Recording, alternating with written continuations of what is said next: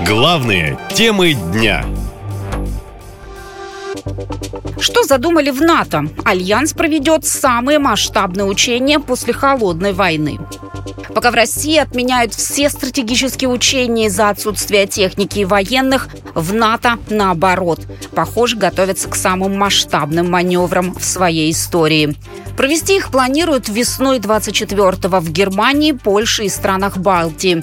32 государства, 40 тысяч военных, 50 кораблей и 700 боевых вылетов авиации. Главная цель учений – проверить готовность к отражению возможного вторжения российской армии. За полтора года спецоперации в лидерах армии мира произошли изменения, считают эксперты.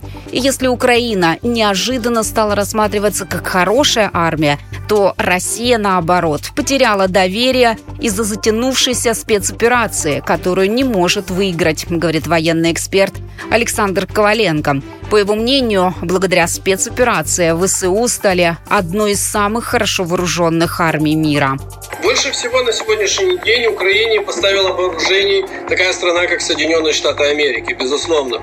На втором месте, можно сказать, это Великобритания. А на место номер три я бы, конечно, поставил Польшу, которая а, поставила несколько сотен а, единиц танков Т-72М1, а, а также является поставщиком бронемашин БМП-1 и также разного вида боеприпасов. Пакеты военной помощи Киеву в последние месяцы становятся все шире.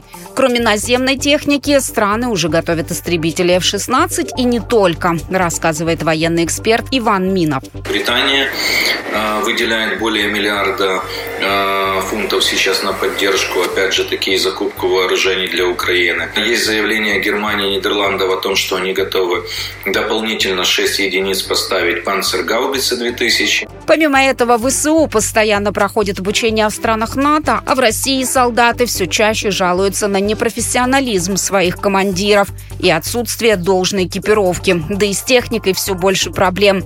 Производить новую в достаточном для фронта количестве, несмотря на заявления властей, пока не получается.